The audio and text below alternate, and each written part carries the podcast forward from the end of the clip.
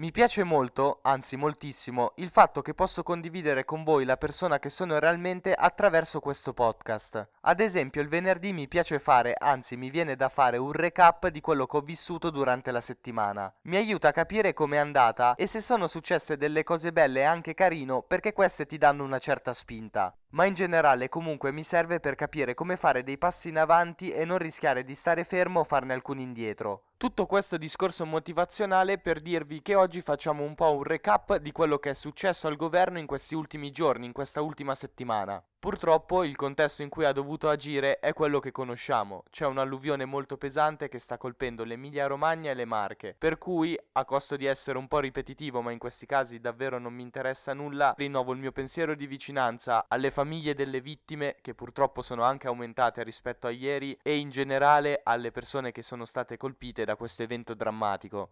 In tutto questo ci sono state parecchie difficoltà, un documento del Senato che non doveva essere pubblicato è finito online, un decreto è tornato indietro prima di essere votato e quando è ritornato in Parlamento l'esecutivo ha deciso di porre la questione di fiducia. Quindi di cose ne sono successe e ne sono successe molte che vi voglio raccontare. Benvenuti a questa novantesima puntata. Io sono Mirko D'Antuono e questo è Grigio, stagione 2.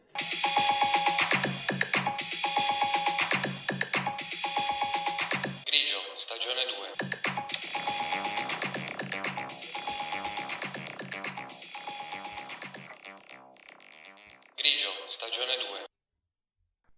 Non ci sono molti dubbi e per fortuna direi su quale sia in questo momento la priorità del governo, intervenire in maniera rapida e incisiva sull'emergenza in Emilia Romagna e nelle Marche. Meloni si è attivata fin da subito e ha avuto una serie di colloqui con i presidenti delle regioni e con le autorità che stanno gestendo i soccorsi in questo momento. Ma che cosa può fare concretamente un esecutivo in queste situazioni? In realtà quello che si è proposta di fare la stessa Giorgia Meloni, ovvero organizzare il prima possibile un Consiglio dei Ministri straordinario in modo da poter sbloccare subito i fondi e intervenire per sfoltire tutte quelle norme burocratiche che servono anche a sbloccare queste risorse che vengono messe a disposizione, in modo che l'intervento possa essere più rapido.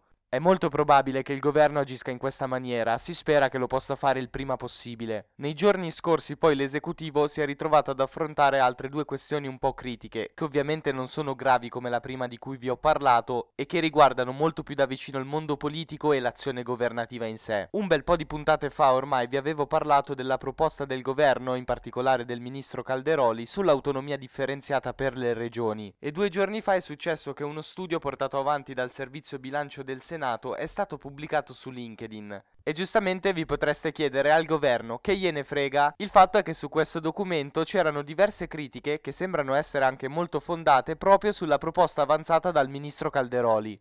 E infatti i partiti dell'opposizione che da sempre sono contrari chi più chi meno a questa possibilità hanno sfruttato ovviamente questo documento per criticare l'esecutivo. Secondo quanto riporta il Corriere della Sera, in realtà questo studio era già stato pubblicato sul sito di Palazzo Madama, sul sito del Senato. Quando poi è successo il casino è stato rimosso e poi in un successivo momento è stato reso di nuovo disponibile per la lettura. Dopo averlo rimesso online l'ufficio stampa del Senato ha diffuso una nota che adesso vi leggo. Una bozza provvisoria non ancora verificata sul disegno di legge sull'autonomia è stata erroneamente pubblicata online. Il servizio del bilancio si scusa con la stampa e con gli utenti per il disservizio arrecato. Certamente questa cosa non ha fatto fare una bella figura a un'istituzione importante come il Senato, ma forse è andata ancora peggio all'esecutivo, perché come vi dicevo prima le critiche contenute in questo documento sembrano essere fondate e quindi per quanto provvisorio e non verificato il suo contenuto sembra essere attendibile. In sostanza i tecnici del Senato sono preoccupati del fatto che le regioni per arrivare ad avere i livelli essenziali di prestazioni, i famosi LEP, corretti per ottenere l'autonomia dovranno aumentare non di poco la propria spesa pubblica e questo con buona probabilità sarà un problema per le regioni che sono già un po' più povere. Ovviamente uno potrebbe pensare basta semplicemente che quella regione non chieda l'autonomia, ma comunque sul territorio nazionale si verrebbe a creare un problema, perché in questo momento probabilmente è un po' effettivamente vero che le regioni più ricche sono un po' tenute al guinzaglio guinzaglio. E quindi è esattamente come succede con i cani quando sleghi il guinzaglio, una volta liberate potrebbero correre ancora di più e diventare ancora più produttive e più ricche. Soltanto che avere una nazione in cui tre o quattro regioni vanno molto forti e tutte le altre vanno male, significa avere qualche isola verde, qualche oasi verde in mezzo a un deserto arido. E questo inevitabilmente alla lunga va a creare problemi per tutti, anche per chi inizialmente non si trova in una condizione negativa.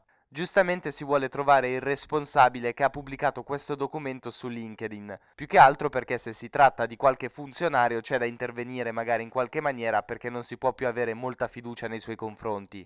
Però comunque la cosa non è grave come aver pubblicato qualche documento segreto, se come dice il Corriere della Sera che questa cosa era già visibile prima, semplicemente si trovava su un sito meno frequentato, quello del Senato. E quindi, secondo la mia personalissima opinione, in questo momento è molto più importante chiedersi altre due cose. Se e quanto queste critiche avanzate dai tecnici del Senato saranno ascoltate. Non c'è neanche da dirlo, siete liberissimi di non porvi questi quesiti, ma io tanto una risposta quando ci sarà ve la darò lo stesso, perché di me non vi libererete facilmente. E sì, questa è una promessa, ma anche una minaccia. Bando alle ciance, ciancio alle bande, dobbiamo parlare anche, ho fatto la rima, dell'altro problema che ha avuto il governo durante questa settimana. Forse era più un'assonanza che una rima. Comunque, che cosa è successo? Lo scorso 28 marzo il governo aveva varato il cosiddetto decreto bollette, con il quale ha stanziato quasi 5 miliardi di euro per mitigare i costi dell'energia nel secondo trimestre per famiglie e imprese. Mercoledì teoricamente era tutto pronto per approvare questo decreto, ma in realtà non è stato possibile perché è stato rimandato alla commissione bilancio.